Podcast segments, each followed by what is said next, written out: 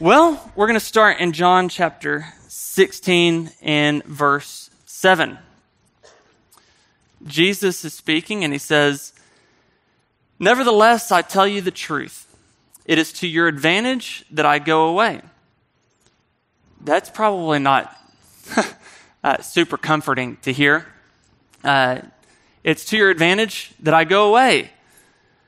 For if I don't go away, the Helper, who he earlier described to be the Holy Spirit, will not come to you. But if I go, I will send him to you. And when he comes, he will convict the world concerning sin and righteousness and judgment. Concerning sin, because they don't believe in me. Concerning righteousness, because I go to the Father, and you will see me no longer. Concerning judgment, because the ruler of this world is judged. The ruler of this world is judged.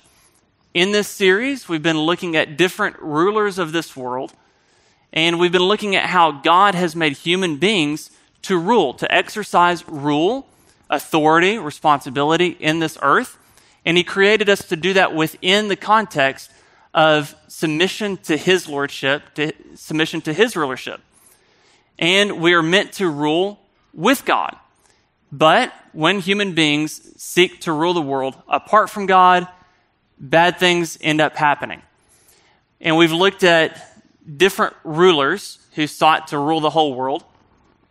And behind each of those rulers and any tyrant king you can pick out of, of your Bible, out of history, behind all of them is this same spirit, who Jesus refers to here as the ruler of the world.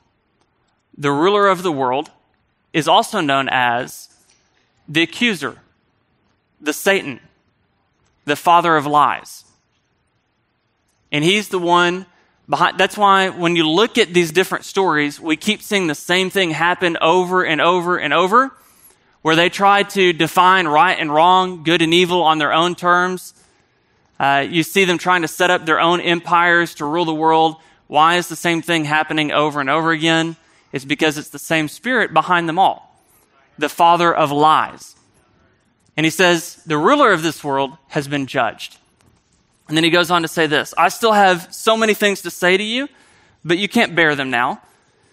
When the Spirit of truth comes, he, not it, the Holy Spirit isn't just this force, it's a person. When the Spirit of truth comes, he will guide you into all truth. Remember, the, the ruler of this world is known as the father of lies. But the Spirit of truth will come and he will guide you into all truth. For he will not speak on his own authority, but whatever he hears, he will speak. And he will declare to you the things that are to come. He will glorify me and take what is mine and declare it to you. Well, with each of the rulers, what we saw was as these rulers sought to make themselves God, they would take upon themselves a title that also belonged to God. So in, in week one, we looked at Nebuchadnezzar, who was referred to as the King of Kings. In week two, we looked at Caesar, who is called the Son of God. Week three is no different. This ruler, he goes by the title the guide. The guide. That, at least that's what it is in English. But in his native language, which is German, his title is the Fuhrer. So, if you were to ask an ancient Jew who the embodiment of evil is, they would most likely say, well, Nebuchadnezzar in the Babylonian Empire. If you were to ask a, a first century Christian who the embodiment of evil was, they would probably say clearly Caesar. If you were to ask most people in the modern world today who the embodiment of evil is, they would probably say Hitler and the Nazis. And so, it's for that reason that we're going to turn and we're going to look at our third ruler, the third person who sought to make themselves God and build their own empire. The guide, the Fuhrer, Hitler. So there's the obvious question of why in the world are we talking about Hitler and the Nazis in church? Okay? Legitimate question. So we've looked at an Old Testament example of how what happens when men make, try to make themselves God. That was week one. We looked at a New Testament example with Caesar. And there can be this disconnect whenever we look at something that happened so long ago that, I mean, we can kind of, like, I cracked jokes when I talked about the story of Nebuchadnezzar. Okay? It's because we're so far removed from it that, that we don't feel that, that pain, that tension that those who experienced it or who were close to that time period would have felt. Uh, but that is certainly not the case with this story. Uh, this story is, is close to our time period, it hits a little differently. And I think there is merit in us looking at this story because I think that there's something that we can learn.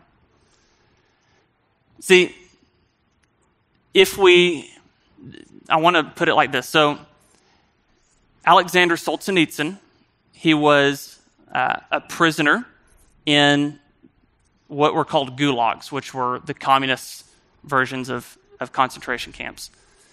And he wrote this book called The Gulag Archipelago. And he opens his book with this statement. He said, Man, I really wish, he, he didn't say man, that's paraphrasing. He said, I, I really wish that, that people could just read or hear the stories of what other nations have had to walk through and all of the horrors and actually learn from them. And he said, But that's a very difficult thing to do. And he said, Here's why it's so difficult because there's always this fallacious or false belief that what happened there can't happen here. It's impossible.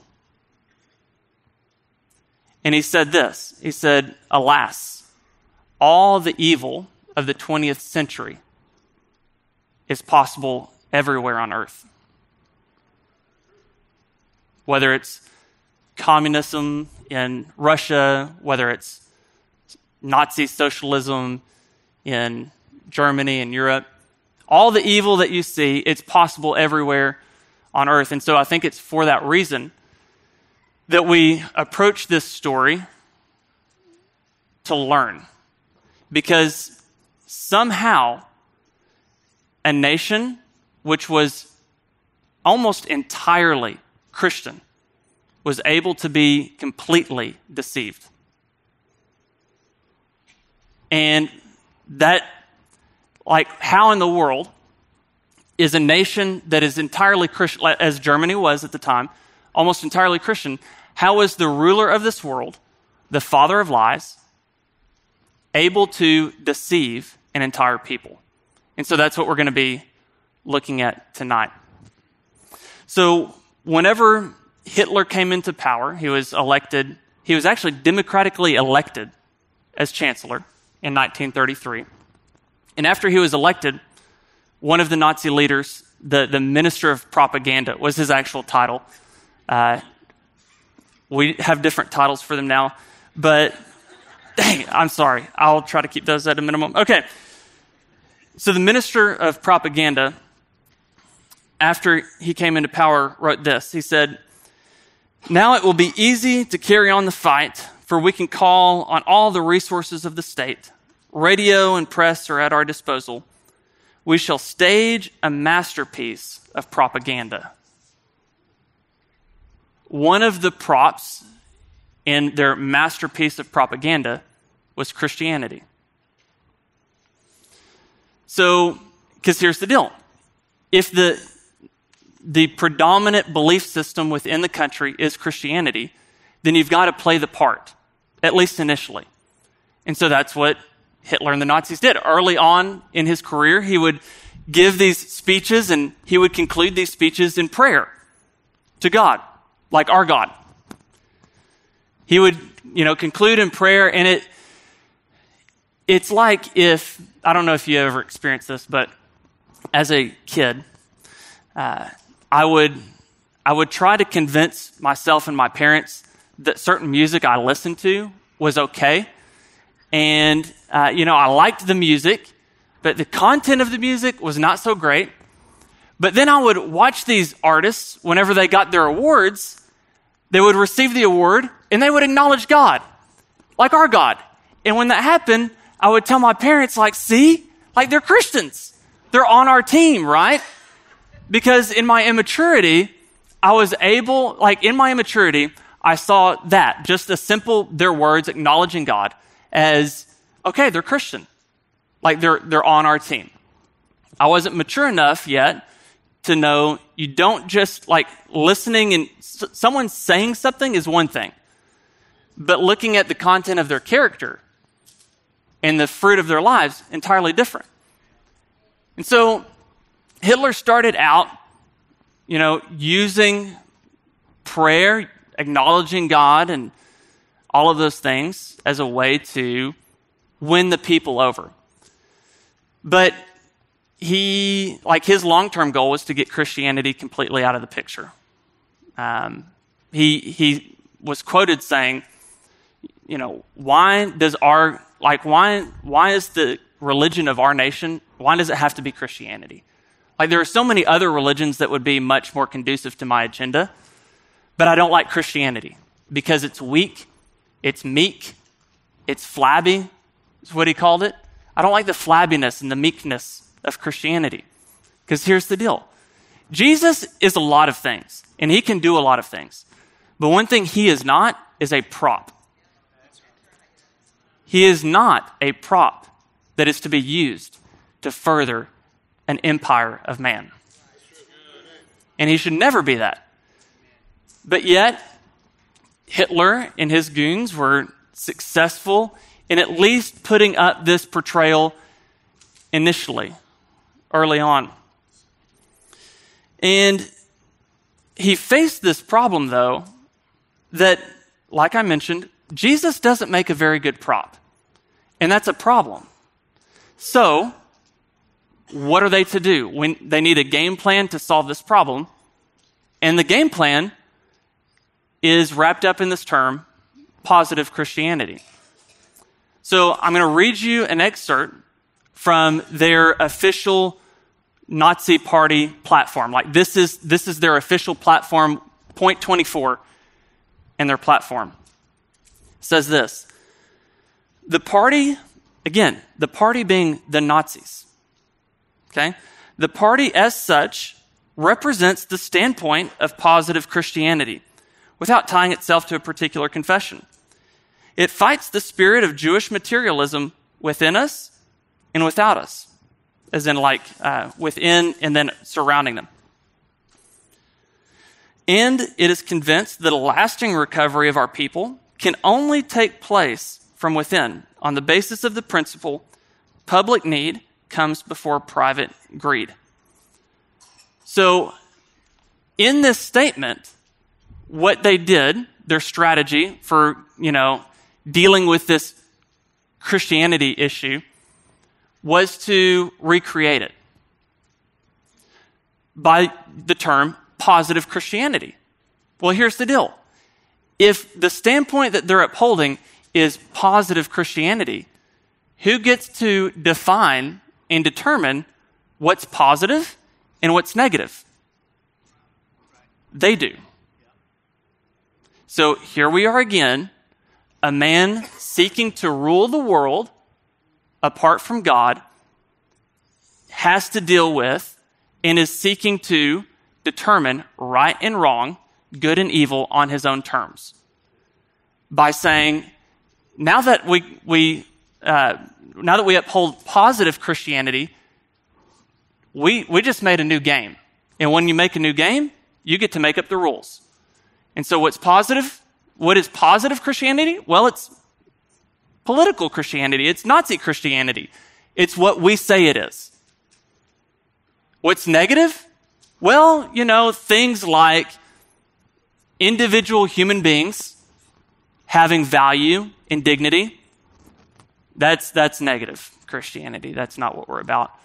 Um, negative Christianity is acknowledging Jews as human beings who are dearly loved by God.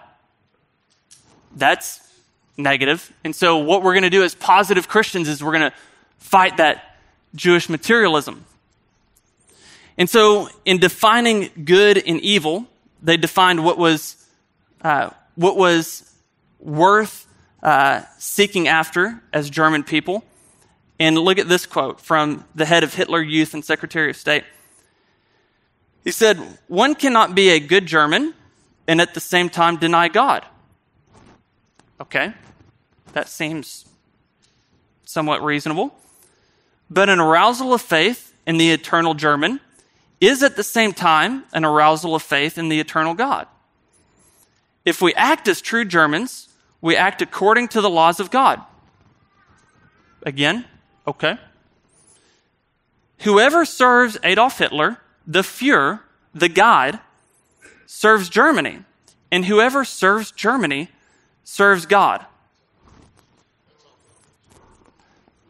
Do you see that? It's, hey, we're your friends. We're on the same team. We're on the same page. We, we're all about serving God. And guess what? In our world, guess who's God? Hitler.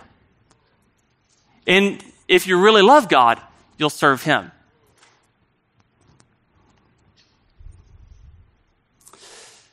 But see, they had to, they had, I mean, we know our scripture. If you, if you know your scriptures, there is a glaring problem with the fact that negative Christianity involves seeing that Jews have dignity, worth, value, and God loves them. Because your Bible is the story of Israel. Jesus is a Jew. This is a problem. So, how do they get around it? Simple. They just say that he's not. And they start teaching, well, in the area that Jesus was, it actually wasn't originally Jewish people.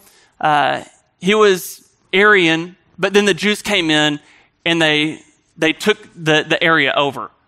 So they, they came in and they, they sieged them and they took the place over. And so Jesus was actually under Jewish opposition. Uh, and so they, they would say things like, uh, well, when you look at your scriptures and you see how Jesus can, like, Jesus goes toe to toe with some of the Jewish leaders, right? Okay. Well, they painted Jesus as this Aryan war hero who was combating the Jews because they were Jewish. So if, if you know some of those passages, you're like, uh, like Jesus does go toe to toe with some of these leaders, but it's not because they're Jewish. It's because they're self righteous, which is the very thing that the Nazis are doing, is being self righteous. So they had to do a little finagling with the fact that Jesus was a Jew, but yet a lot of people bought into the lie.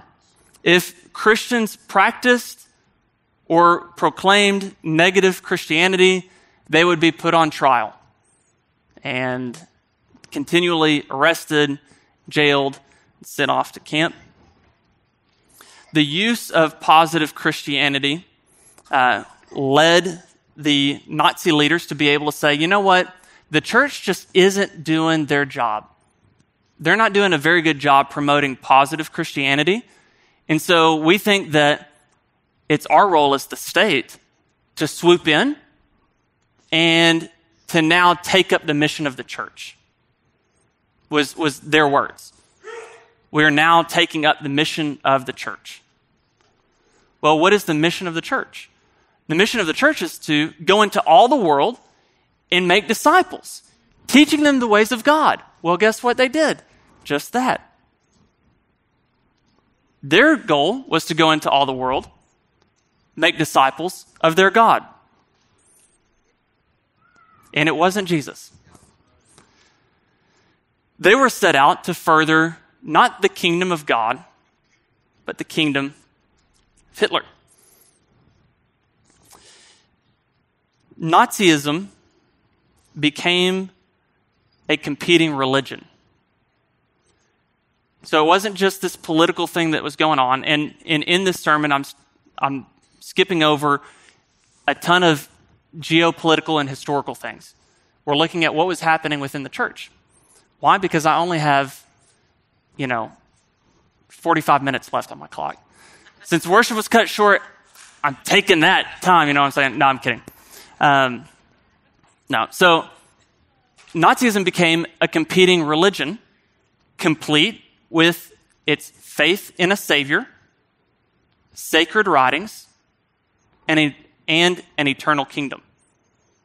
So, faith in a savior was the first one. We're going to look at that. The word faith was used a lot in Nazi propaganda. There's a story of this Jewish professor who encountered a girl, a young, uh, young German girl on campus, and she seemed particularly excited. And he asked her, what, Why are you so giddy? And she said, Well, I haven't been this excited since the start of the First Great War because the Fuhrer has brought Germany home again. And also, you need to know this that my life belongs entirely to the Fuhrer. And the professor said, Well, what gives you such confidence in, in Hitler? Where does that confidence come from? And her response was, Where all certainties come from faith. Faith. See, in this culture, in this nation, Hitler had replaced Jesus as their savior because they were dealing with the embarrassment and the shame from the First World War, and they needed someone to come and save them. And here comes this charismatic leader promising to do just that, and they bought into it. The state, so continuing on the attempt to convince everyone that Hitler is the savior, the state forbid the church from participating in charitable activities. They couldn't go out and help the poor, feed the hungry, clothe the naked. They couldn't do that because Hitler and the Nazi Party needed to be the only one who could go out and help the hurting. Because he needs to be seen as, as the Savior. And this created a huge schism in the church, as you can imagine. So, one movement that was going on was called the German Christian movement. So, the German Christian movement was, was all on board with this. Uh, they were all about it. And then the other camp was called the Confessing Church. The Confessing Church said, mm, let's hold up. We don't think Hitler's God. Okay? The German Christians, however, were, were all on board for this. And I mean, you would have in, in the same church building, you would have one pastor at one end of the room representing the German Christian church, preaching that good news, that positive Christianity. And in the same church building, in the same room, at the same time, you would have another preacher on the other side of the room preaching. And so it was causing this rift within the church. And those who, uh, who followed the German Christian movement and followed the way of Hitler, uh, Hitler replaced Jesus in many ways. Uh, Christmas, which is a beloved holiday. How many of you have already started decorating for Christmas? One? One? Okay. I was talking to somebody yesterday. Oh, two. There's someone else. Uh, I was talking to someone yesterday who said that they've already put their tree up. Like, it's October. It's mid October. But you know what? Some people just love it. Some people just love it. So, Christmas, beloved holiday for us, has always been a point of contention because it's the announcement that the king of the world has arrived. And for those who think that they're the king of the world, it's like nails on a chalkboard. Always has been, still is. And so there was a particularly pointed attack towards Christmas. So, in certain Christmas hymns where Jesus would be, Hitler was replaced in those lyrics. So, so listen to this Silent Night. I'm not going to sing it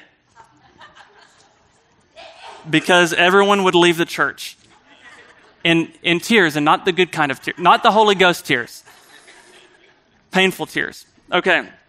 So Silent Night, it's, it's the song about the, the night that Christ was born and the coming of the king that's been long awaited and expected. And here were the lyrics saying in Nazi Germany in the church. Silent night, holy night, all is calm, all is bright.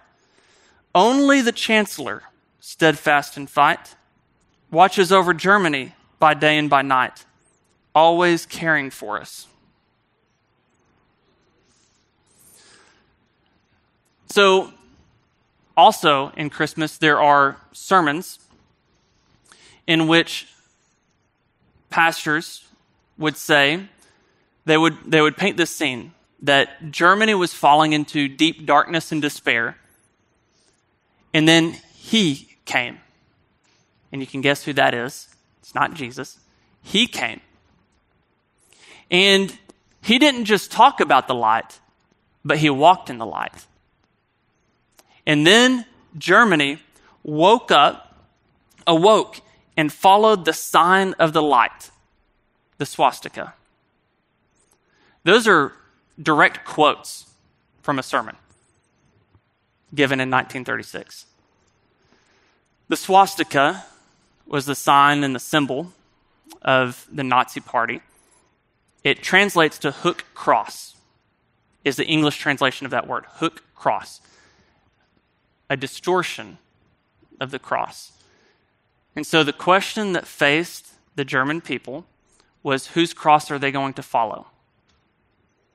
The hook cross of Hitler or the cross of Jesus Christ?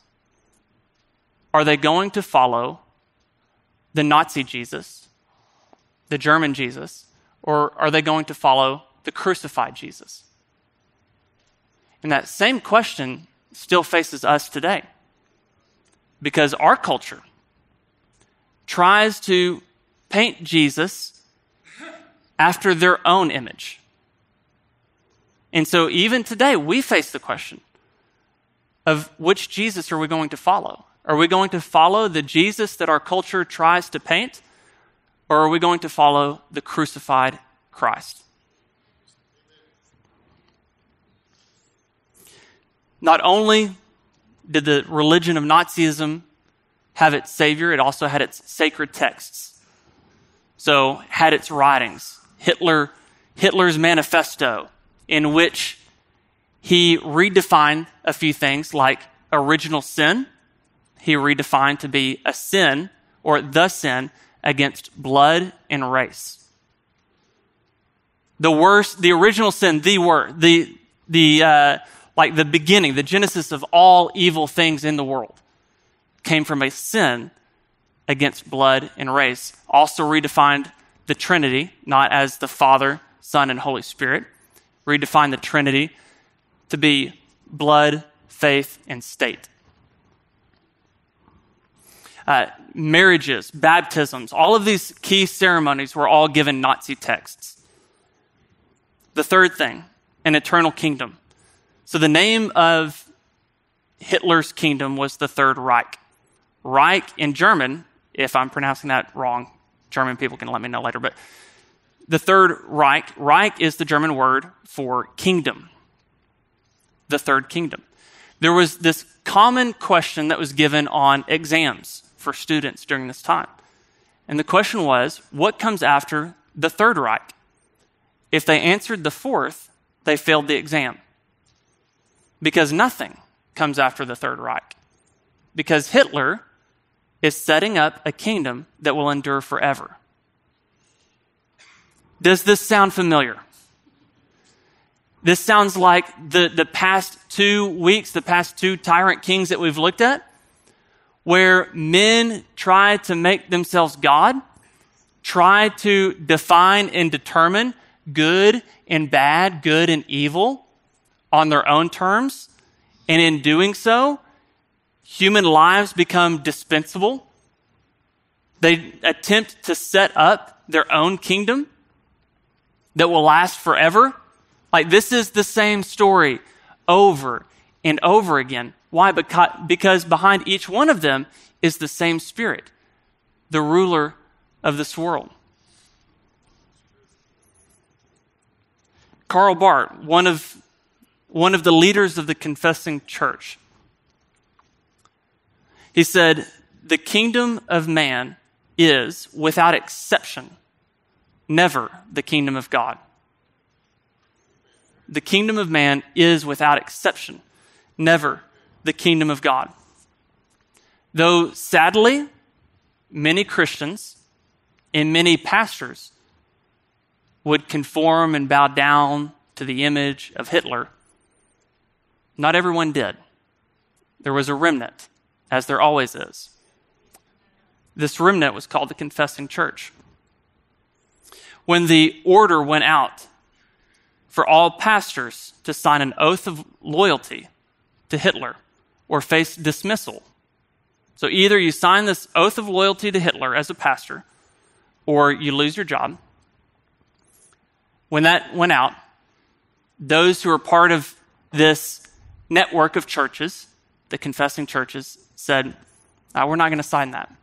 90% of Protestant pastors signed it. But not everyone did. When the order went out, or when, when the state caught wind that the churches were going to be addressing the dangers that they see with the new religion, which is National Socialism. The state sent out this order demanding that every church remove that language from, from their pulpits. And we need it in writing that you're not going to read that, that you're not going to read that, that statement about having a concern about us. Many did, but not everyone did. And those who didn't were arrested on multiple occasions. They were kicked out of their, their homes, their areas. If they kept going back, because some did, uh, some pastors were, were ordered by the state to leave the area because they, they just wouldn't follow their rules. And yet, these pastors had such a care for their people that knowing what would happen, they still stepped into the pulpit. One of those, Paul Schneider, the first Protestant pastor who was murdered in a concentration camp. That's his story. That happened.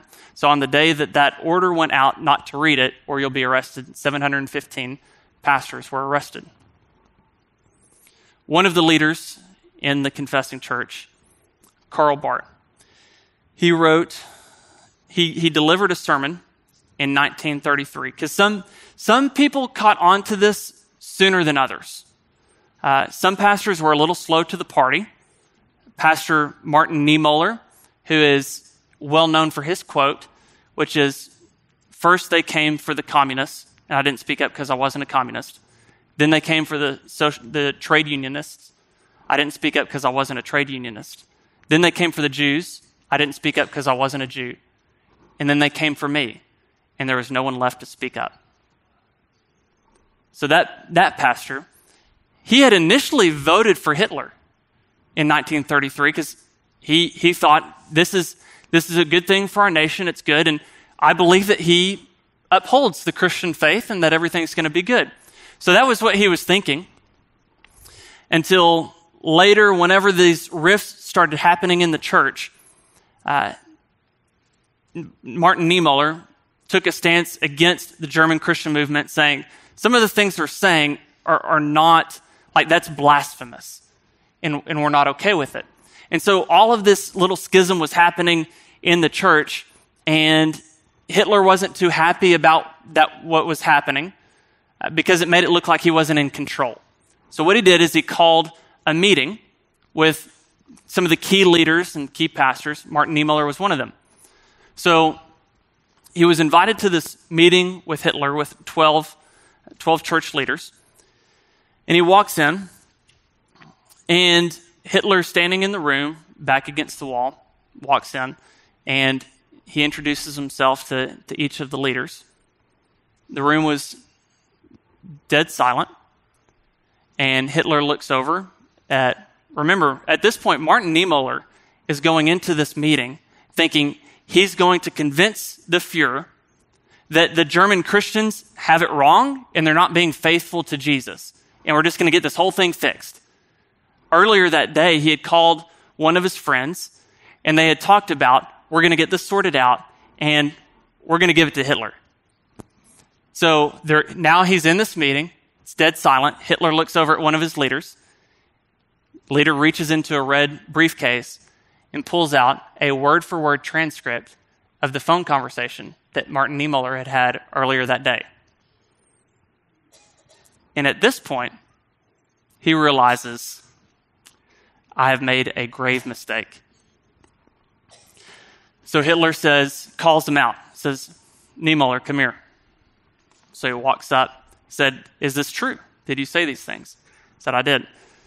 But I, I did because I was trying to care for the German people. And then Hitler lost it. He tells, he tells them, You leave the care of the German people up to me.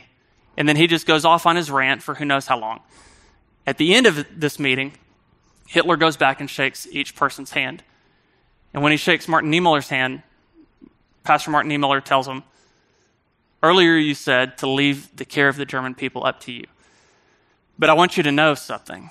I want you to know that neither you nor any power in this world has the authority and is in the position to remove the role that God has entrusted to us in the caring for people.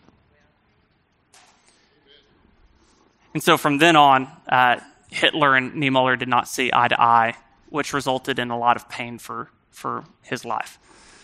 Karl Barth, another person who he and Dietrich Bonhoeffer, if you know that name, both of them saw this coming a lot earlier than Niemöller. So soon after Hitler's uh, uh, being sworn in to his role, Karl Barth delivers this sermon called Jesus as a Jew. And he opens the sermon with these words the church of Jesus Christ is a crowd, a throng, a gathering, a community, as that beautiful old word expresses it. It is a word that we have to learn to understand all over again in a completely new way. A community that is not held together by common interests, and that is not held together by common blood, and not even by common opinions and convictions but certainly a community held together rather by that voice that we hear at the beginning and at the end of our text. The same voice that we heard tonight as we read the text. A voice that sounds repeatedly and that is never to be falsified or confused with any other tone in the world.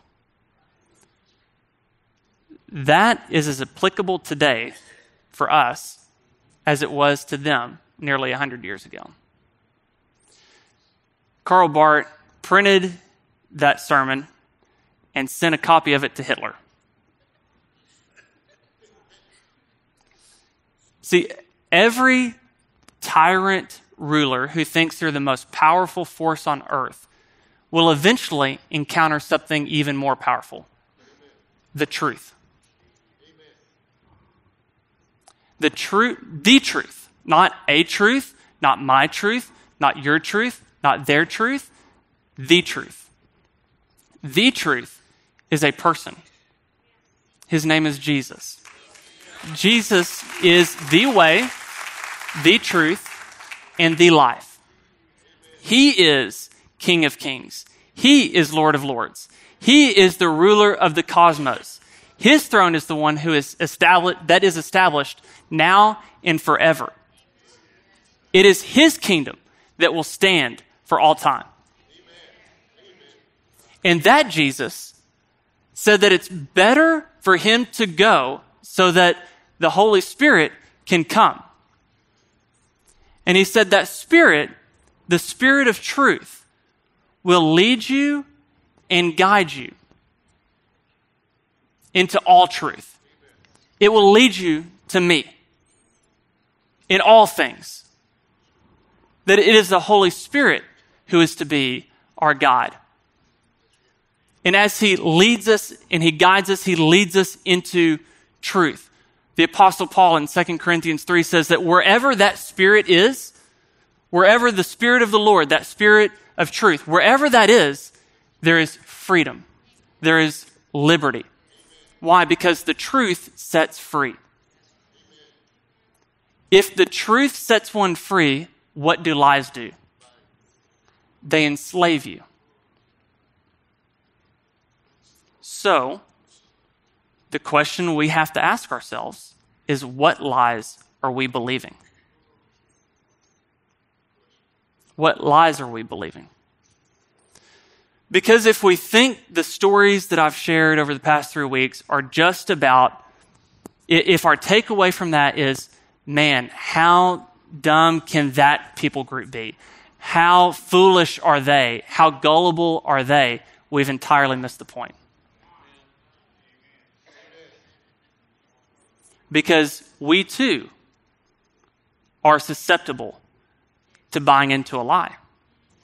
See, the father of lies is crafty. He's not going to tempt you with something that you're not tempted with. He's not going to try to lie to you about something that isn't close enough to what you believe to be true for you to buy it. So, what lies are we believing? What lies are we believing about ourselves? What lies are we believing about our spouse, about our kids, about our world? about our God. You can believe lies about God. You know, if you believe the lie that God hates you because you haven't performed well, then that enslaves you, that binds you, because it's a lie.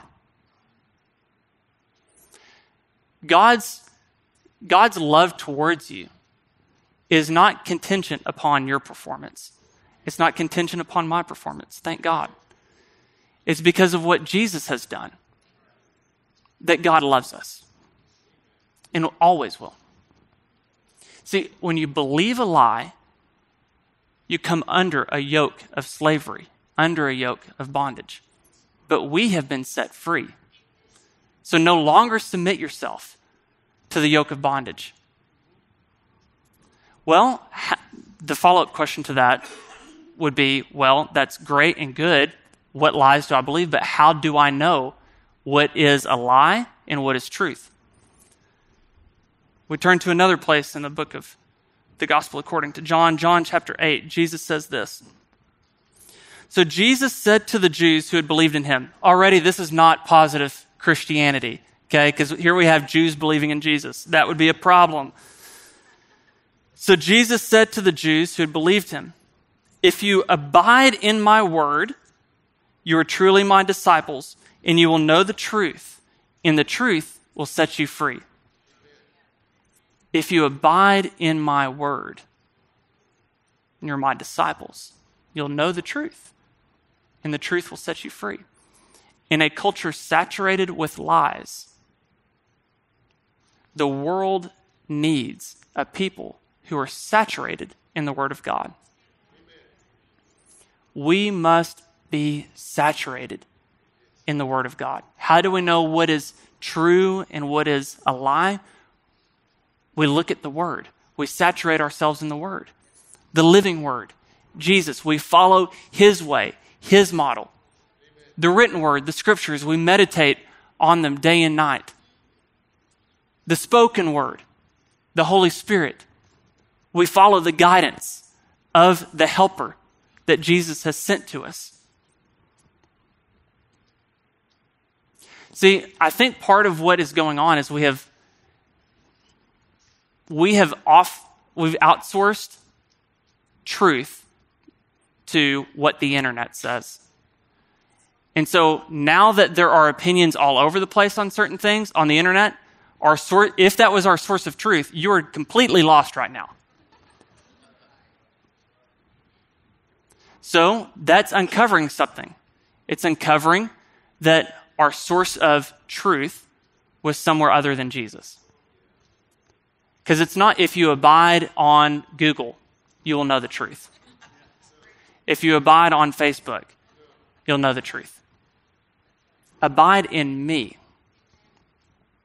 Abide in my word, and you'll know the truth. And the truth will set you free. See, the found, well, let me say this. Sorry, I almost skipped a line. Solzhenitsyn also said this. He said, The ordinary man may not be able to overturn the kingdom of lies, but he can at least say that he's not going to be its loyal subject. I'm glad I didn't skip that. That's good stuff. I didn't say it, which is why I can applaud it. That's, that's good stuff. You may look at just the saturation of lies and think, what in the world can I do about that?